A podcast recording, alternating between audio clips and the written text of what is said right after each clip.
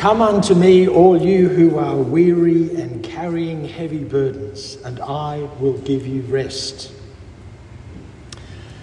Some of the best known words in Matthew's Gospel, I often wonder what would these have sounded like to Jesus' first hearers. Scholars tell us that at least one third of the population of the Roman Empire were slaves. What would it have sounded like? Well, it would have sounded like revolution, presumably. The idea that you could be relieved of your heavy burden as a slave. So did when Jesus kept talking about the kingdom of heaven, as he does in Matthew, or the kingdom of God in the other Gospels. Kingdom was a word that represented how a place was governed. We have a commonwealth. Jesus lived in an empire.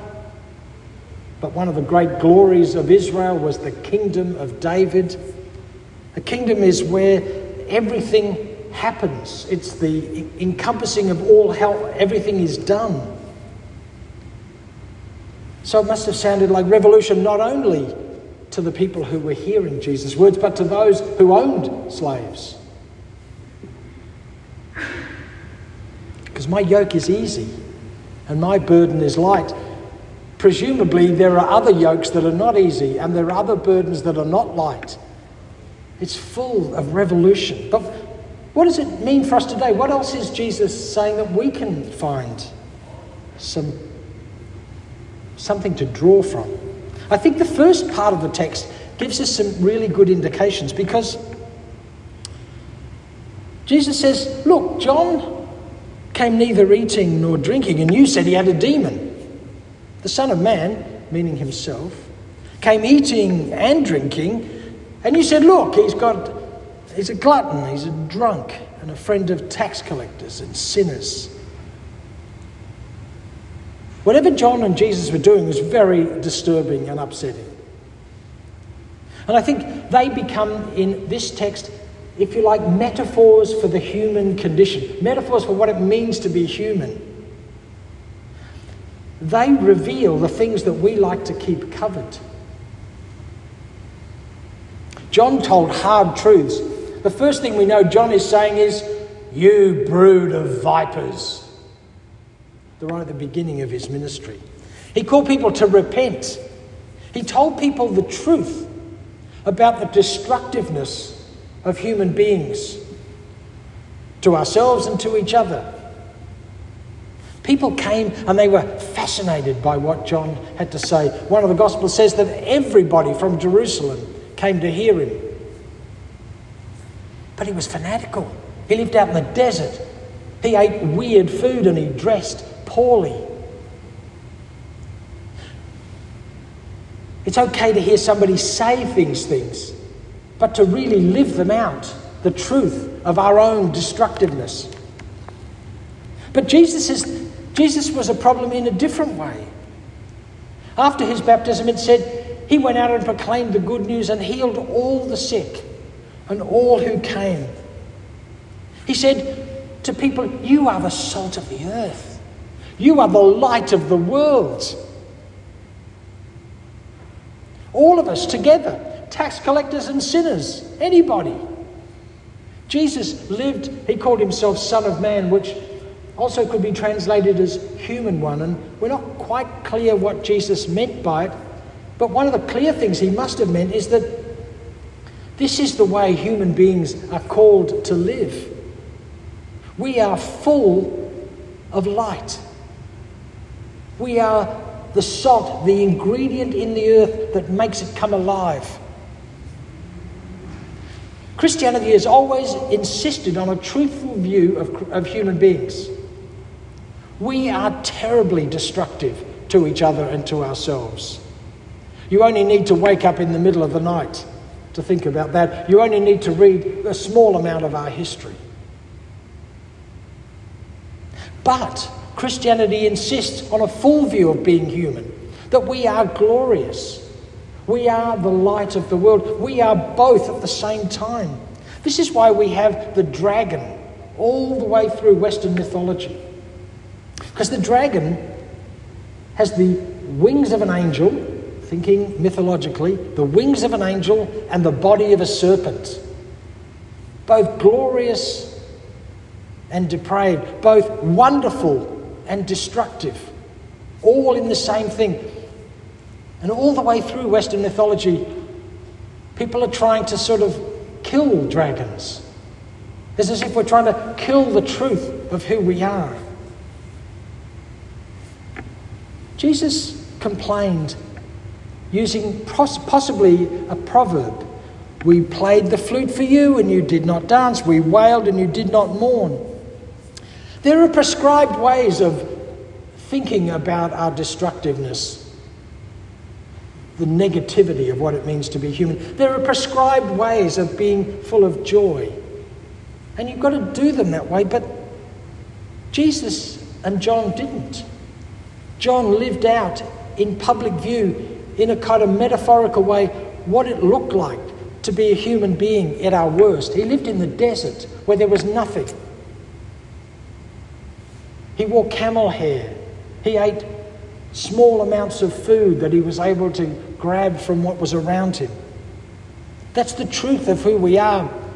We live so often in the desert, we live so often as if we're not fully alive. But Jesus, of course, lived out the opposite of that, which is also true. He lived out the, the joy and the wonder of life and the gathering of everyone in, so much so that you could easily describe him as a drunk and a glutton. Their crime, both of them, was to live full human lives together. They were the kind of metaphor of both sides of what it meant to be human. They lived that fully out and they paid for their crimes. Both of them. They suffered because we want to kill these truths. When there's, we don't want them to be lived out alive. Because, of course, to mourn, to live fully in the destructiveness of what it means to be human, we're really not very good at that. We all know people who, when they're grieving, will say, I feel so alone. All the people who I thought would come and comfort me, avoiding me. And people often say, Well, I don't know what to say. I feel really uncomfortable to go and see someone when they're grieving. Because we don't want to touch that part of us. We don't want to deal with the fact that this isn't going to go on for very much longer for any of us. Even the youngest of us here. It's not going to go on for that much longer, not in the entire stretch of the existence of the universe. We're a tiny blip. We don't want to deal with that. But equally so, we worry and sort of get a bit embarrassed by people who live fully alive in joy, embracing what's happening. We kind of want to live smaller lives. But Jesus says, Come unto me, all you who are weary and carrying heavy burdens. The heavy burden for us is the performance of our lives as quieter, smaller, littler, less engaged. are putting the brake on, not letting people know who we really are as human beings, not living full lives, just getting by, being polite and being nice, and being not too much trouble, just living an ordinary life, and then that's it. But Jesus and John are both saying, Life is not that. Life is much fuller and bigger. It is all of the pain that you are suffering and have suffered and will suffer. It is all of the joy that is available to you in every moment. When we walk outside and watch the sun glinting off the rain uh, on the footpath, that's a great moment of joy if you want it. Jesus' yoke, when he says, Take my yoke upon you, is full humanness. That's why it's an easy yoke, because it's who we are called and meant to be the children of God with God's DNA built into us. To take on Jesus' yoke is to live fully and alive. And to learn from Jesus is to see what Jesus is doing, which is living the full life, even if you might end up being called a drunk and a glutton. It's feeling and experiencing and living out the depths of our destructiveness. to ourselves, to each other, and the height of our glorious loveliness, which sounds embarrassing even for me to say it. Just how lovely you are. Well, yeah, well, you say that because I'm, you know, I'm wearing my good Sunday clothes and I'm smiling, and you wouldn't. No, you just are. Why are you lovely? Because that's the way you were created to be. You just are. Do you live like that all the time? Of course not. Do you live like that any of the time? Wouldn't that be great? Just a small amount of the time.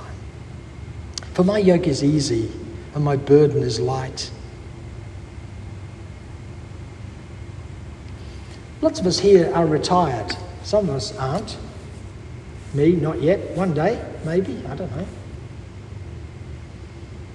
Have you learnt if you no longer have to achieve and do stuff in our culture? Have you learnt to rest? I have a friend who's just retired and he's busier now than when he was working and he's proud of the fact that he is. And I said to him, Why are you so busy? Well, he said, oh, There's some interesting things that I want to do and there's contrib- contributions I want to make. Fantastic. But I asked him, because we're very close, I said, Are you running away from anything? And he said, Yeah, I think I, I'm not willing yet to rest because I'm frightened. If I do nothing, what I will find within myself. It's a very insightful understanding of himself. Have you learned to rest? Because if we can't rest in who we are, not rest in what I've achieved, what I own, what I'm wearing, who I'm with, my reputation, but rest in the truth that I'm a human being made by God. We're frightened. What if there's nothing there? What if I rest and there's just the hollowness? What if the self consists not in what you do, but in who you intimately, intricately are made by God? Let me read the last part of the text Alan read to us in a different translation. A guy called Eugene Peterson, who died two or three years ago, rewrote the Gospels in a different translation called The Message, where he took went back to the Greek and tried to find the Greek that would appear in our world in an ordinary language.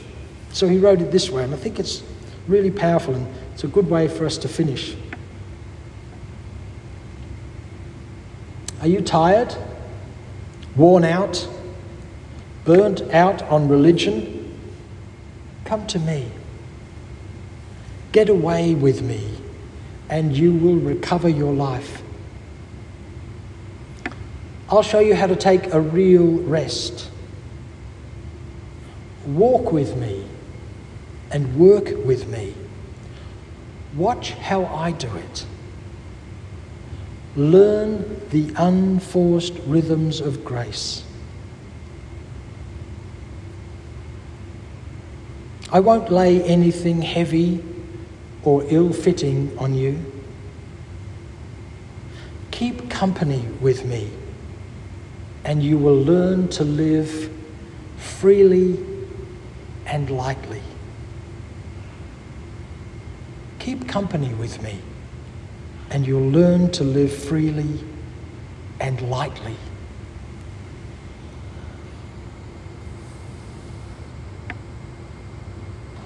Amen.